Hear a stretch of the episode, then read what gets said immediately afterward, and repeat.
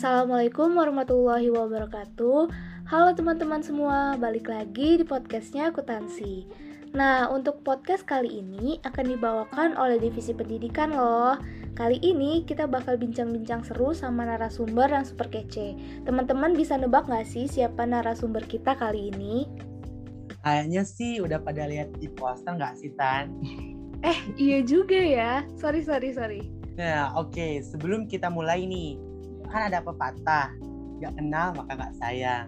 Nah tapi kalau udah kenal nggak sayang sayang gimana ya tan? Aduh gimana nih? Oke okay, anyway kenalin aku Ajual dan ini ada temen aku namanya Intan. Halo semua. Oke mungkin selanjutnya kita bakal kenalin nih narsumnya. Oke Tan boleh tolong bacain dong CV-nya dari narsum kita ini? Wah boleh banget nih Nah, kali ini kita kedatangan narasumber yang sangat luar biasa, yaitu Muhammad Omar Abdurrahman, mahasiswa psikologi UI angkatan 2019.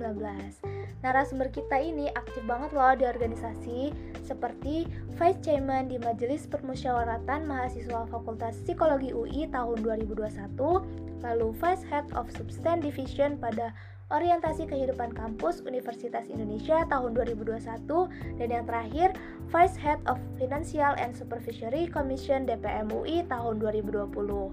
Selain itu, narasumber kita juga punya pengalaman intern loh, yaitu Special Project Division Intern di karir.my by Sekolahmu dan Partnership and Business Division Intern di karir.my by Sekolahmu.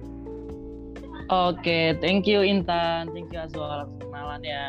Oke, okay, halo teman-teman semua, semoga suaranya jelas-jelas sampai akhir. Oke, okay, amin. Oke, okay, sebelumnya kita manggilnya apa nih Kak? Abang, uh, Mas, atau apa nih? iya, sebenarnya sih lebih biasa dipanggil ini sih, dipanggil Bang gitu sih. Oke, okay, Bang ya. Bang aja kali ya. Wah, uh, gimana nih okay, iya. Bang Omar? Ya sejauh ini alhamdulillah sih sehat-sehat aja. Belum ya semoga nggak sakit ya dalam menjalani perkuliahannya kayak gitu. Ya amin. Nah akhir-akhir ini bang Omar lagi sibuk apa nih bang? Selain kuliah? Uh, selain perkuliahan lagi sibuk apa ya? Tadi kayak Intan udah jelasin ada megang organisasi juga.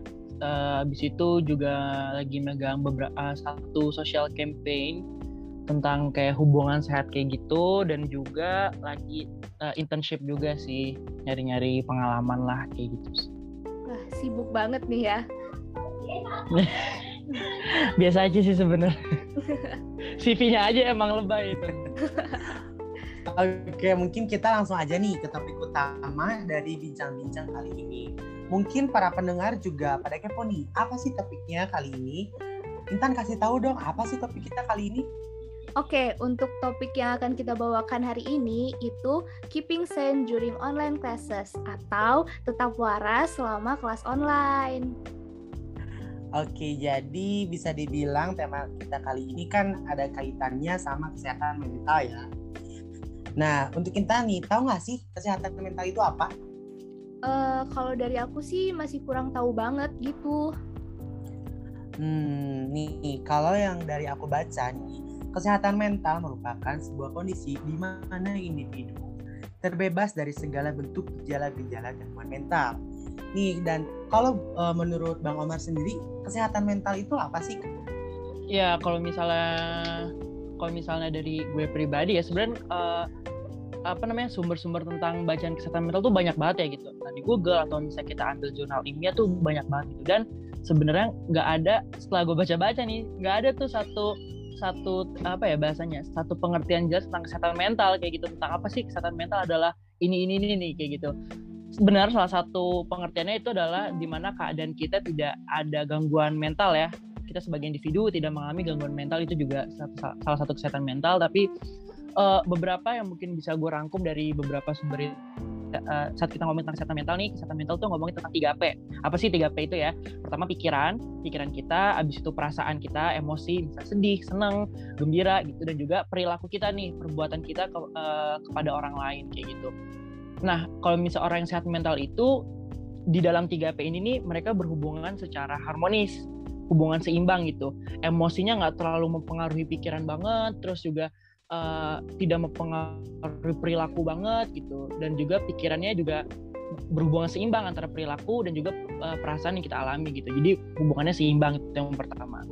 Yang kedua adalah kita merasakan 3P itu pikiran kita, perasaan kita dan juga uh, perilaku kita dalam keadaan benar-benar sadar, sadar penuhnya kayak gitu loh. Kita nggak nggak nggak melakukan itu karena kita cuma lagi kesel aja kayak gitu karena kadang kalau misalnya kita lagi kesel karena kita ngeluarin omongan-omongan yang kita nggak pikirin dengan baik kayak gitu karena jadi orang yang sehat mental itu adalah mereka benar-benar secara sadar merasakan pikirannya, perasaannya dan juga perilakunya gitu. Dan terakhir adalah mereka memegang kontrol nih terhadap 3P itu. Jadi karena kalau misalnya orang yang uh, misalnya kita sebut aja punya rasa cemas kayak gitu, anxiety, itu kan pikirannya kan rasa was-was terus, pemilik uh, overthinking terus kayak gitu. Atau misalnya kita lihat orang-orang OCD kayak gitu, mereka yang uh, cuci tangan terus atau melakukan hal yang berkali-kali itu kan perilakunya mereka tidak bisa kontrol kayak gitu. Jadi orang memiliki sehat mental itu pertama tadi hubungannya seimbang di antara 3P itu pikirannya, perilakunya dan juga perasaannya seimbang dan mereka menyadari dengan secara penuh dan juga mereka mampu mengontrol 3P itu. Gitu sih kalau kesehatan mental sebenarnya. Oke, nah terus kalau menurut Bang Omar sendiri, stigma yang ada di masyarakat kita tentang hal ini tuh sekarang gimana ya Bang? Oke, nah sebenarnya menurut gue stigmanya itu bukan tentang kesehatan mentalnya sih, tapi tentang upaya kita menuju mental yang sehat gitu gitu. Misalnya kayak ada nih uh, mahasiswa yang stres gitu karena online learning gitu kan ngelihat laptop terus bahkan ada sekarang ada sebutan di beberapa riset itu zoom fatigue kayak gitu kelelahan karena di depan layar terus kayak gitu kan Nah, mungkin nih orang pengen mencari cara nih, entah mungkin dia mencari peer counselor gitu, konselor sebaya atau dia menghubungi profesional gitu kan lewat beberapa aplikasi kesehatan, tapi malah dijat sama orang. Kok lu lemah banget sih? Masa ngontrol perasaan lelah aja nggak bisa sendiri, harus dengan bantuan orang lain gitu. Jadi menurut gue sebenarnya stigma negatif itu tuh bukan dari kesehatan mentalnya, tetapi saat orang melakukan upaya untuk menuju mental yang sehat kayak gitu. Itu sih sebenarnya. Oke. Nah, buat Bang Omar nih, sebenarnya seberapa penting sih untuk kita memelihara kesehatan mental, terlebih kita sebagai mahasiswa gitu? Nah, menurut gue, tadi kita udah ngomong tuh tentang pikiran, perasaan kita, sama uh, perilaku kita gitu kan. Nah, itu tuh kalau misalnya kita sebut faktor psikologis gitu ya. Sebenarnya kalau misalnya sebagai individu, secara keseluruhan itu ada tiga faktor, namanya bio, psiko, sosial. Jadi biologisnya, psikologisnya dan juga sosial sosialnya kayak gitu.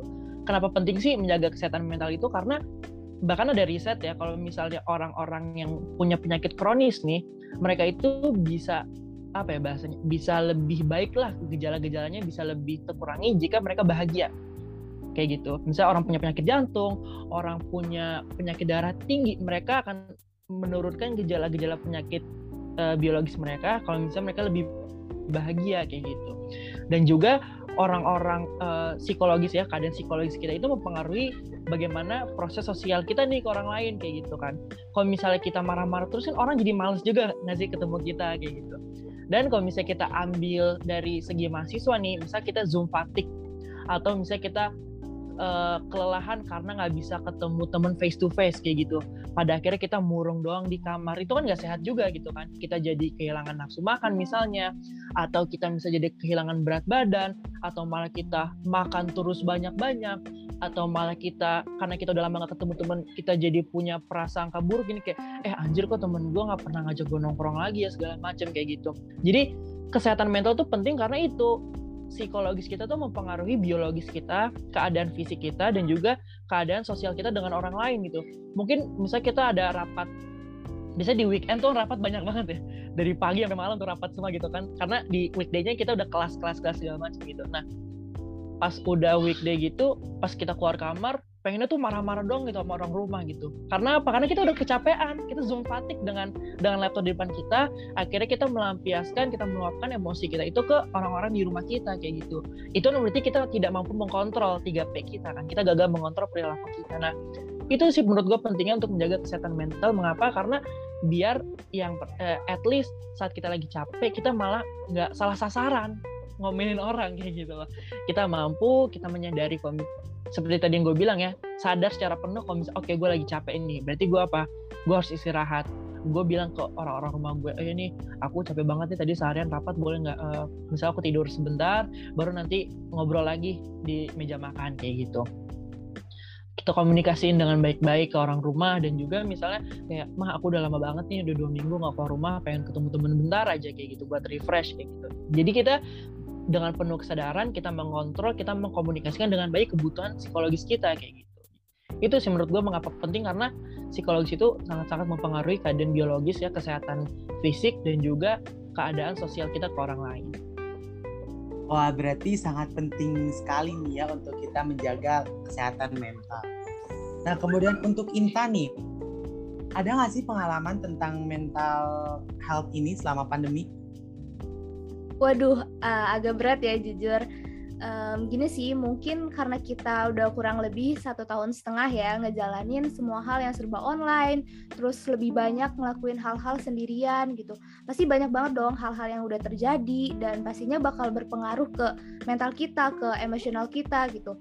Kayak tugas-tugas yang gak berhenti-berhenti terus masalah di keluarga teman siapa pun gitu masalah di organisasi bahkan kan. Nah pokoknya apa sih teman-teman relate banget nih sama masalah ini. Kalau Azul sendiri gimana nih? Uh, kurang lebihnya sama sih ya. Udah agak terguncang nih kesehatan mentalnya.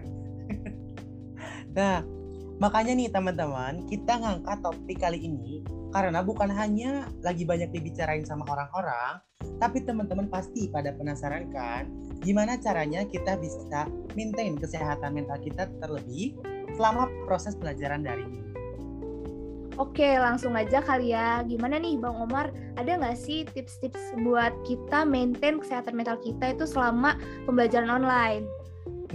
Nah, sebelumnya tuh kalian 2000 berapa sih? Angkatan 2000 berapa? Uh, 2020, Bang. Udah gitu. Oke. Uh, kalian udah ngerasain offline loh? Uh, belum, belum sih ya. Belum sempat ya? Iya, ya, belum, sempat. Ya. Jadi jadi sebenarnya tuh pas kuliah offline tuh gue bisa banget gitu berangkat kan kelas pagi misalnya jam 9 gitu atau jam setengah jam setengah sembilan kayak gitu kan nah dari kelas abis itu maghrib dari maghrib tuh rapat terus tuh kadang tuh sampai jam 11 kayak gitu jadi sebenarnya kalau misalnya gue pikir-pikir dulu tuh di kuliah-kuliah offline itu sebenarnya lebih capek secara fisik ya kalau misalnya kita ngebandingin gitu kan. Bener-bener capek gitu secara fisik. Sedangkan kalau misalnya di online tuh ya kita cuma duduk depan laptop ya udah gitu kan. Ngomong segala macam kita bisa off cam eh, kita bisa off mic kita bisa off cam juga kayak gitu kan. Sedangkan kalau misalnya online tuh bener-bener ya kadang kan kita harus nunggu kereta dulu, nunggu kendaraan dulu, naik motor, naik mobil, macet-macetan segala macam gitu. Jadi kalau misalnya offline sebenarnya secara fisik dan waktu tuh bener-bener terkuras kayak gitu kan.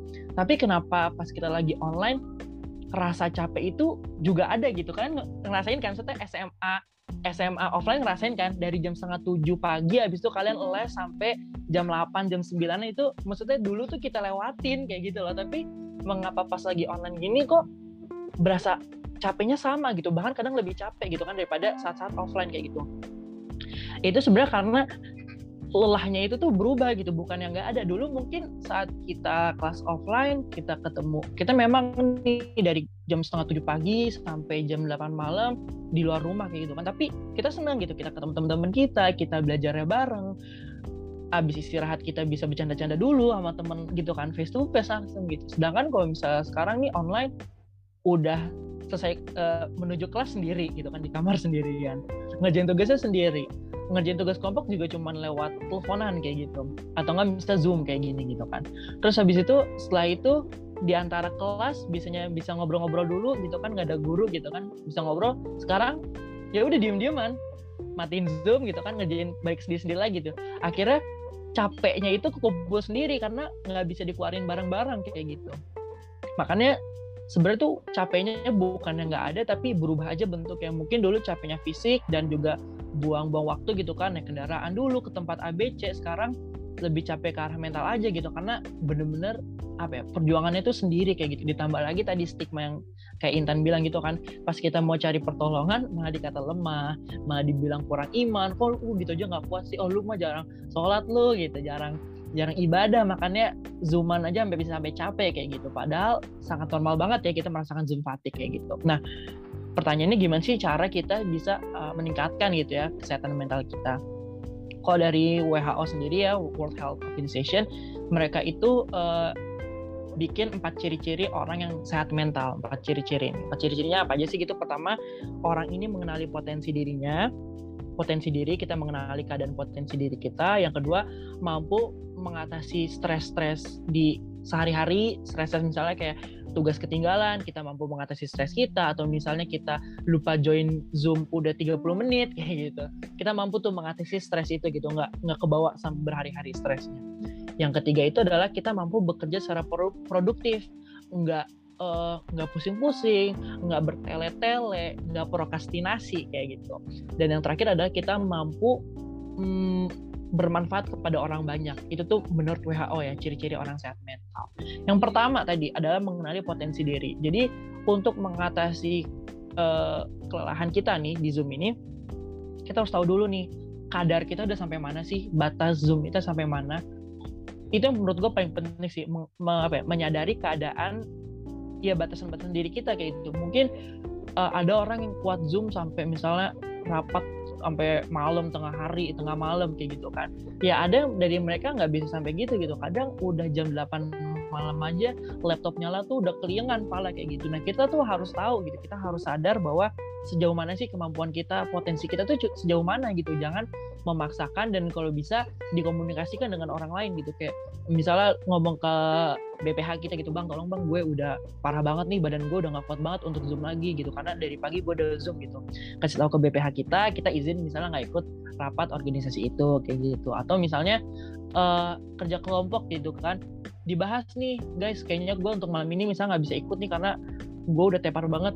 Bisa nggak bagian gue disisihin aja nanti gue nyicil besok paginya. Kayak gitu. Jadi kita harus kenali dan kita terima bahwa kita sebagai individu tuh punya batasan-batasan, kita punya kekurangan-kekurangan dan juga eh, kelebihan-kelebihan itu sendiri gitu. Jadi ya jangan yang pertama jangan denial, jangan apa ya bahasa denial tuh jangan menolak kayak gitu. Kalau misalnya lu punya batasan oke okay, batasan gue tuh zoom cuma bisa sampai jam 10 karena udah lewat itu otak gue udah udah kicer gitu udah udah nggak fokus gitu. Diterima gitu diterima. Batasan lu memang cuma sampai jam 10 kasih tahu ke orang lain supaya orang lain bisa paham kayak gitu. Jangan malu lu maksain ikut rapat terus sampai uh, tengah malam kayak gitu kan. Pada akhirnya nggak nggak sehat juga untuk diri lu sendiri karena lu memaksakan. Itu lu pertama terima dan kenali potensi lu tuh sampai sejauh mana. Yang kedua, stres, mengatasi stres sehari-hari. Nah, stres ini nih sebenarnya punya dua solusi untuk mengatasinya. Yang pertama, berfokus pada perasaan kita. Bagaimana sih, misalnya tadi kayak kita telat join Zoom 30 menit, kan deg-degan, kayak wah, was-was gimana nanti uh, si Pak dosen bakal marah nih. Wah, gue udah kelewatan materi berapa banyak nih 30 menit gak masuk kayak gitu. Nah, kita atur dulu emosinya. Oke, tenang dulu misalnya tadi misalnya karena telat bangun tidur gitu kan lu tenangin dulu badan lu lu tenangin dulu pikiran lu fokus lu join dan ternyata kalau misalnya nggak ada ACC sama dosen kita bilang pelan-pelan ya pak tadi saya gini segala macam itu kita kasih tahu alasan jujurnya. Itu yang pertama tuh kita menenangkan diri kita dulu kita mengontrol emosi kita dulu. Jadi dalam dalam mengatasi stres dalam mengatasi stres itu ada dua mengatasi permasalahan eh, mengatasi perasaan dan mengatasi permasalahannya kayak gitu itu tadi emosinya udah kita atasi gitu kan. Perasaan kita yang gundah gulana perasaan kita yang deg-degan udah kita atasi. Sekarang permasalahannya nih gimana nih? Tadi materi yang udah lewat dan mungkin ada tugas-tugas yang udah ada tugas-tugas yang disebutin gitu yang kita nggak tahu karena kita telat masuk. Tentu kita nanya teman kayak gitu kan kita cari solusinya lagi gitu. Oke kita tanya teman kita tanya ke korlas. Tadi ada apa aja sih materinya? Mungkin kita baca lagi PPT-nya setelah dari apa namanya di, dikasih kan PPT-nya biasanya tuh. Dikasih kita pelajari sendiri tugasnya kita kerjain kayak gitu. Jadi dalam mengatasi stres sehari-hari ada ada solusi terhadap perasaan kita dulu dan juga solusi terhadap permasalahan kita gitu. Nah itu kita bisa, dua-duanya kita bisa gabungin kok kayak gitu. Itu yang kedua ya, mengatasi stres sehari-hari. Yang ketiga, bekerja secara produktif. Nah, menurut gue ini cukup berhubungan dengan yang pertama tadi tentang mengenali potensi kita, mengenali diri kita sendiri. Kenapa penting? Karena ada orang tipenya uh, baru aktif tuh malam, malam sampai pagi subuh kayak gitu. Ada yang dia aktifnya dari jam 7 pagi dia bangun, baru tuh dia aktif sampai siang. Ada yang baru bisa aktif misalnya uh, abis maghrib kayak gitu. Nah, kita tuh cari tahu tuh sebenarnya waktu-waktu produktif kita tuh di mana sih dan kita atur fokus saat kita lagi kerja nih, saat kita lagi rapat, saat kita misalnya lagi ngerjain tugas, matiin semua notifikasi sosmed supaya kita nggak terdistraksi kayak gitu. Nah, mungkin kalau misalnya ada tipe-tipe temen yang lebih suka pakai musik kayak gitu atau misalnya lebih suka belajar lewat video, ya udah kalian pelajari lewat hal-hal yang kalian sukai gitu. Karena kalau misalnya gue sendiri kalau pakai musik tuh malah terdistraksi gitu. Jadi kadang gue masang musik tuh suara apa ya kayak air air tumpah misal hujan badai laut kayak gitu-gitu. Biar tenang gitu. Gue nyusul biar tenang dan juga pas lagi belajar tuh biasanya gue matiin semua notifikasi sosmed biar nggak muncul centang centung centang centung ya gitu. Biar pekerjaannya cepat selesai. Jadi dalam bekerja secara produktif itu lo harus tahu di mana sih kemampuan lo yang benar-benar bisa maksimal dan menyelesaikan tugasnya dengan cepat gitu. Apalagi kalau misalnya teman-teman uh, akuntansi banyak tulisan segala macam gitu kali ya.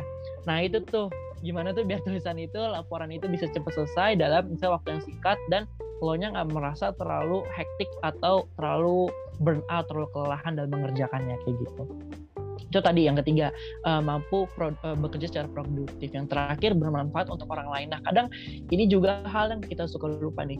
Untuk meningkatkan kesehatan mental kita itu membantu orang lain itu ternyata bisa loh meningkatkan kesehatan mental kita gitu. Kadang itu yang kita lupain, kadang kita berfokus kepada self healing, fokus ke diri sendiri sampai kita lupa ternyata kita memberikan bantuan-bantuan ke orang lain tuh ternyata bisa meningkatkan well being kita gitu, kesejahteraan diri kita dan pada akhirnya kesehatan mental kesehatan mental kita menjadi optimal lagi kayak gitu.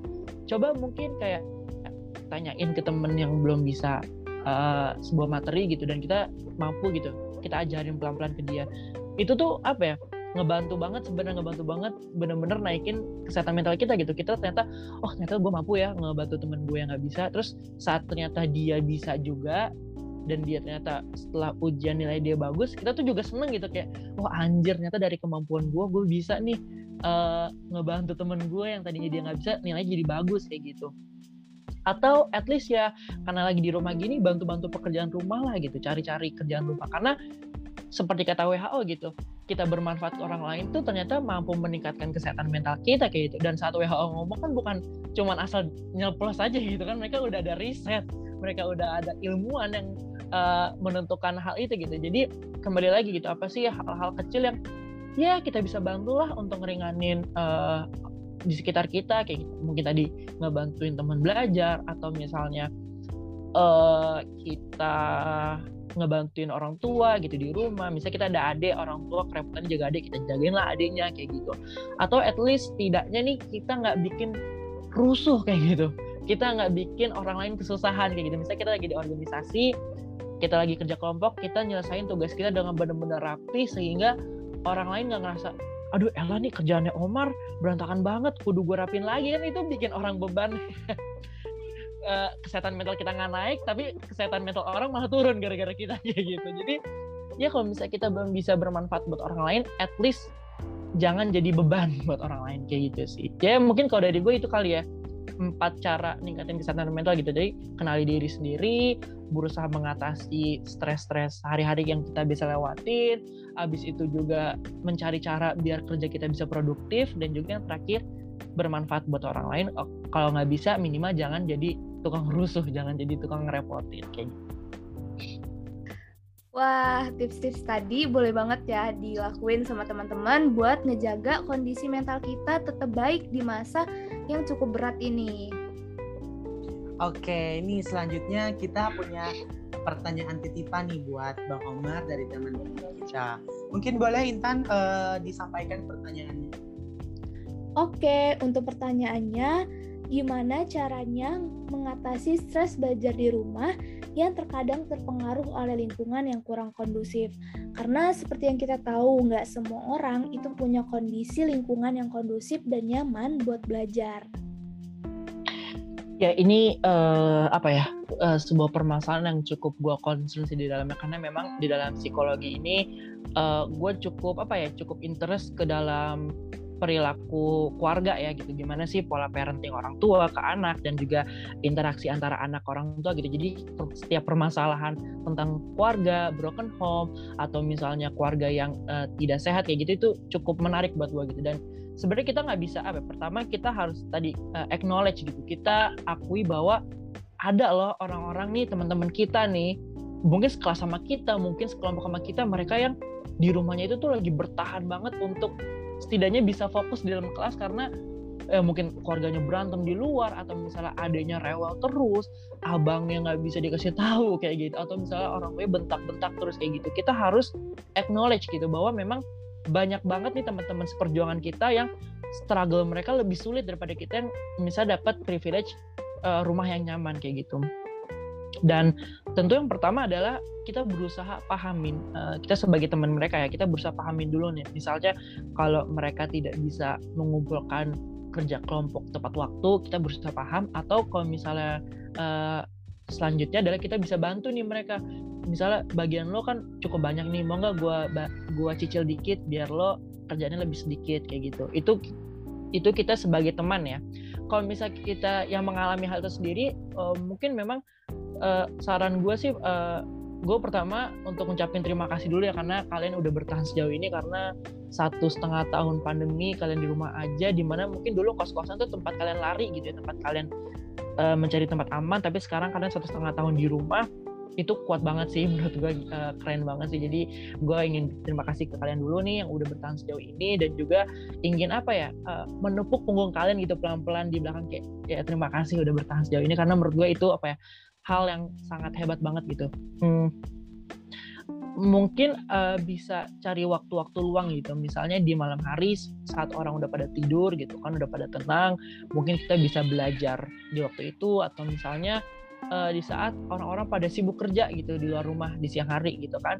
Misalnya masakan udah selesai semua pekerjaan rumah udah selesai semua kita baru tuh belajar berusaha fokus di waktu-waktu yang udah renggang gitu gitu apakah susah gue yakin akan sangat susah gitu. Uh, dan tentunya permasalahan akan terus muncul gitu ya di teman-teman kita yang lagi merasakan itu. Tapi uh, tentu harapan gue adalah ya semoga ada waktu-waktu renggang di mana kalian bisa nyicil tugas kalian kalian bisa uh, apa namanya hmm, belajar dengan tenang. Dan tentunya kalau misalnya sudah sangat sudah sangat overwhelmed sekali gue sangat merekomendasikan untuk datang mencari bantuan profesional. Karena apa itu cukup uh, bantuan profesional tuh cukup membantu gue ya. Gue pribadi ini udah cukup sering konseling ke psikolog karena ya mungkin karena gue belajar psikologi kali ya. Jadi gue tahu pentingnya peran psikolog gitu. Jadi setiap ada apalagi dari UI sendiri itu ada layanan psikolog gratis gitu. Mungkin tiap kampus ada layanan masing-masing dan gue ya gue aji mumpung gitu. Gue nggak mau rugi karena ada layanan gratis. Akhirnya gue gunain itu layanan gratis itu. Jadi gue sendiri pun udah gunain berapa ya?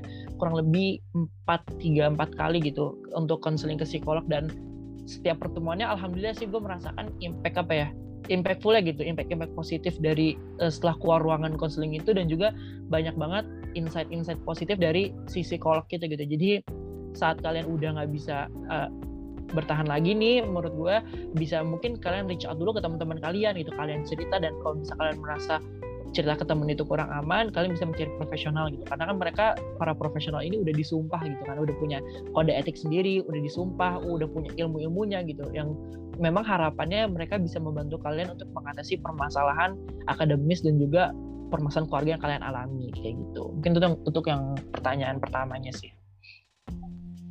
Oke, nih kemudian ada pertanyaan kedua nih Bang Omar. Uh, kan ada banyak faktor tuh yang bisa mempengaruhi kesehatan mental Salah hmm. satunya hmm. yaitu overthinking.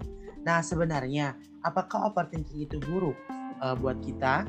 Kemudian bagaimana sih untuk meredakan overthinking itu? Oke, okay, uh, eh, tadi kan overthinking ya. Nah, ini kan berarti masuk ke salah satu 3P kita kan. Tadi kan ada pikiran, perasaan, dan perilaku. Nah, overthinking ini berarti masuk ke dalam kategori pikiran ya, tingkat kepikiran. Nah, uh, kembali lagi orang saat mental itu uh, seperti tadi ya uh, teori utama yang paling tadi dari awal yang tadi gue sebutin adalah mereka yang mampu mengkontrol mengkontrol 3P tersebut dan juga uh, mereka mampu merasakan 3P tersebut dengan uh, penuh kesadaran kayak gitu.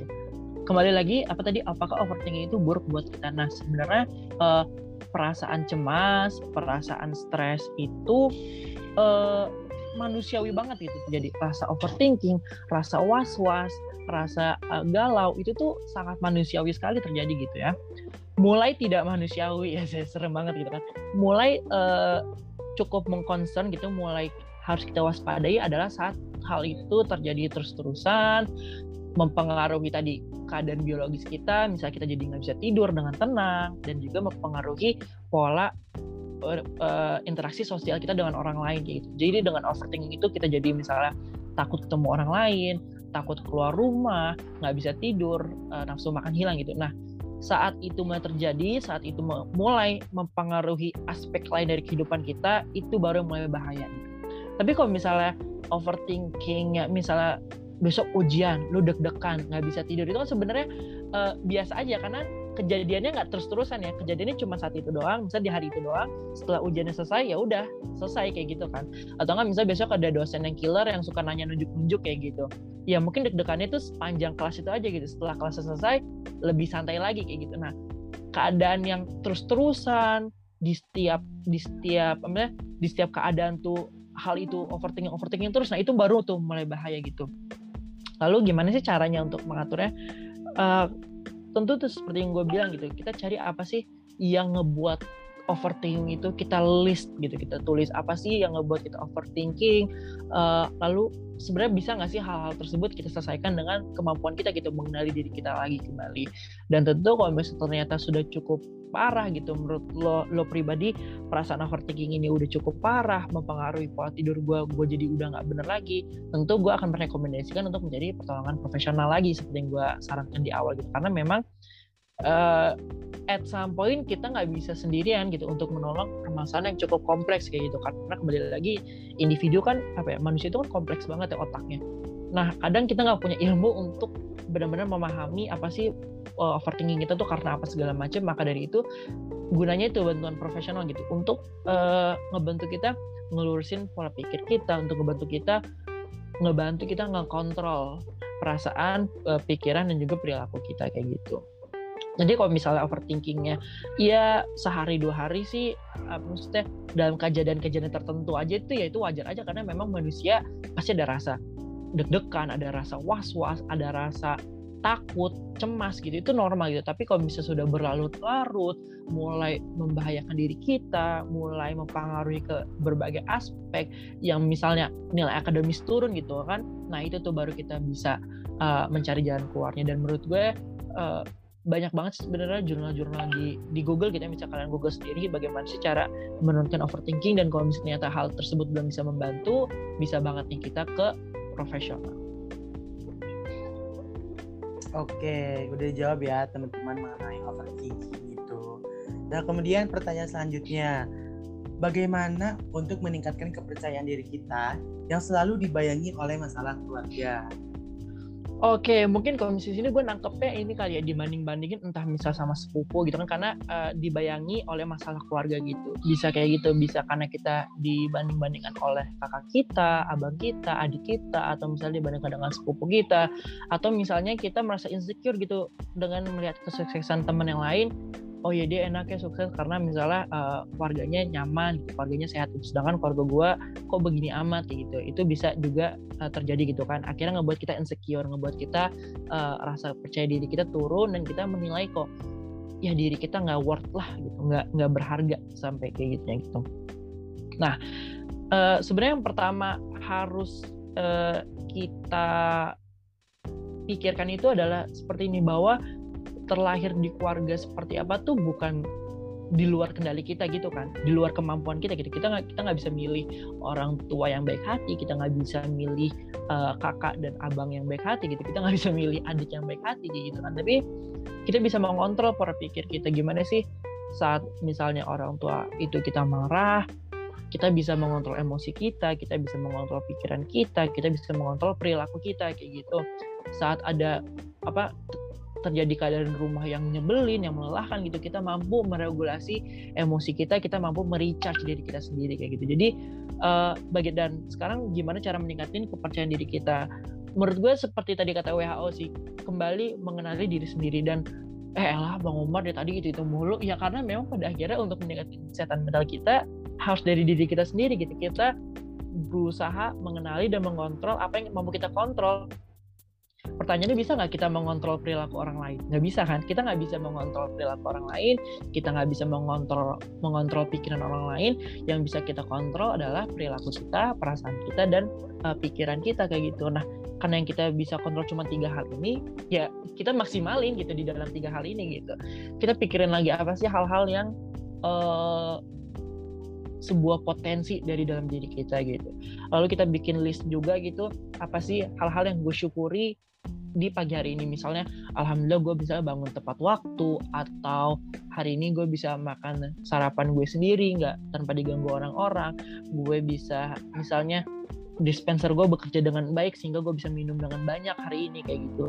Ya hal-hal kecil lah kayak gitu. Dan dan salah satu cara juga dari uh, banyak uh, ilmuwan itu adalah journaling. Journaling itu apa sih? Semacam mungkin nulis buku diary kali ya. Tapi kalau misalnya diary kayak, iya apa sih kecewa-cewaan banget gitu nulis diary gitu. Nah tapi sebenarnya di dalam psikologi itu ada sebuah sebuah hal baru namanya journaling. Jadi kita mau nulis keseharian kita di dalam sebuah buku jurnal kayak gitu. Nah kita tuh tulis tuh di situ apa sih kelebihan kita, apa sih hal yang kalian syukuri pada hari ini dan apa sih rencana-rencana yang ingin kalian lakukan di depannya dan juga tahapan-tahapan untuk mencapainya kayak gitu. Dengan kayak gitu kalian mau tahu nih oh ya ternyata itu gue mampu kayak gini. Oke mungkin rencana gue untuk seminggu ke depan kayak gini tahapnya adalah ABC jadi kalian berfokus kepada bagaimana mencapai tujuan kalian bukan dengan kayak membanding-bandingkan diri kalian yang belum berhasil berhasil ke orang lain kayak gitu. Jadi uh, ubah fokus ya daripada kita fokus ke keberhasilan orang lain,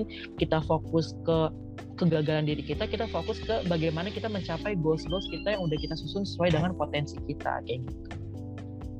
Oke, mungkin uh, lanjut ke pertanyaan selanjutnya. Bagaimana mengatasi gejala burnout dan Zoom fatigue yang kita rasakan akibat kuliah daring, tapi nggak punya support system yang baik? Nah, gimana tuh, Bang? Oke, jadi kita uh, sebenarnya ini cukup banyak terjadi ya di orang-orang itu. Kita burn out, kelelahan karena semenjak online ini tugas jadi bejubel-jubel gitu. Sebelum kelas ada baca PPT, di dalam kelas presentasi, setelah kelas ada tugas lagi gitu kan. Jadi kayaknya nggak habis-habis nih tugas gitu. Dilanjutkan lagi, habis kelas ada organisasi atau kepanitiaan yang akhirnya harus rapat sampai malam gitu. Jadi burnout dan zoom fatigue bercampur di dalam satu individu gitu.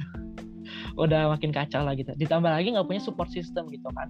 Makin blek-blek lagi lah capeknya. Nah memang support system ini adalah salah satu faktor penting ya untuk hmm, memiliki keadaan sehat yang mental gitu. Misalnya ya kita sebut aja seorang anak tuh bisa tumbuh dengan sehat mental karena misalnya support system dari keluarganya baik kayak gitu. Jadi kita nggak bisa bohong memang support system ini punya pengaruh yang ya cukup besar lah dalam menghasilkan keadaan sehat, keadaan mental yang sehat.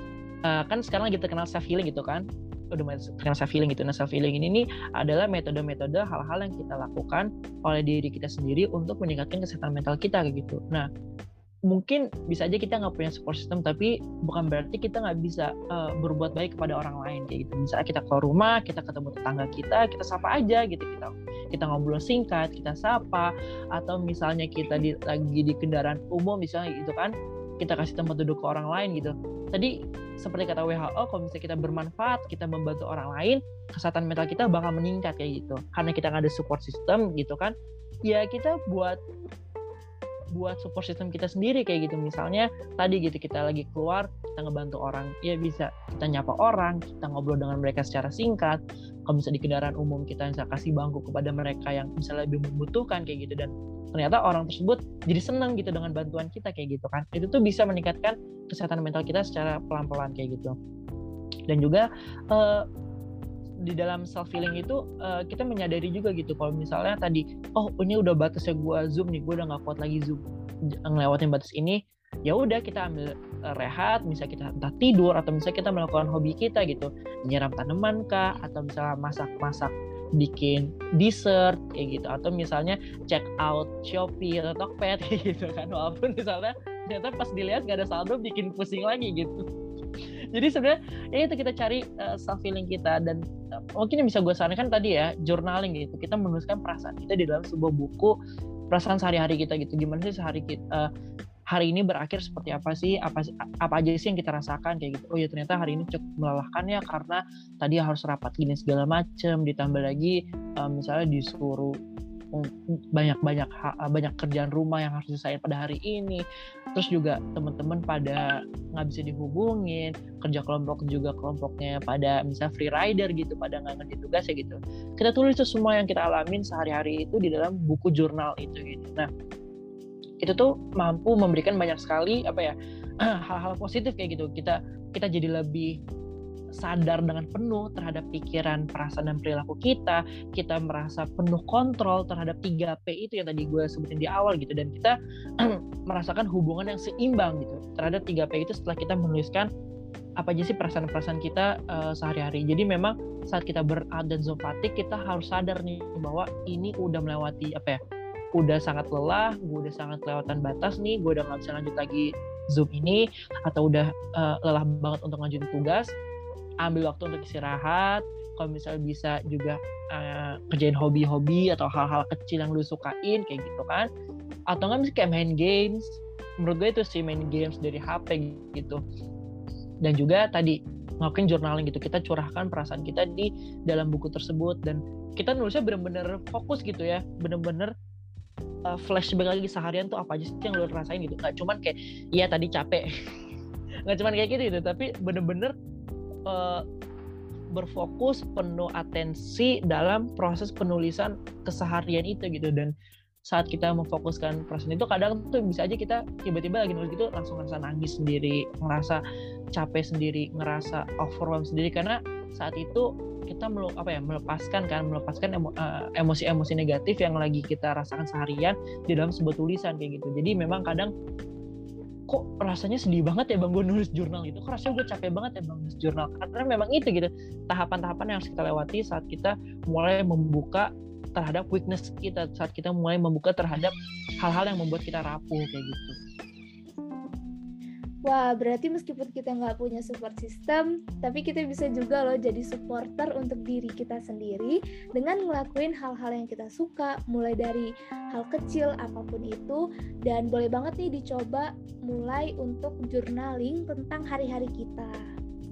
Oke, mungkin pertanyaan tadi sebagai penutup perbincangan kita kali ini ya. Iya nih teman-teman, karena durasi juga ya, sayang banget. Padahal sebenarnya masih banyak yang masih kita bahas ya kan bang? Orang juga udah bosan kali dengerin gue ngomongin mental, mental, mental, mental. Iya nanti yang dengernya ngantuk kalau kelamaan. Iya, pusing sendiri nih bang ngomongin apa sih dari tadi mental health, mental. 3P lagi, 3P lagi gitu. Nah, untuk Bang Omar nih, ada nggak kata-kata penutup mengenai topik ini?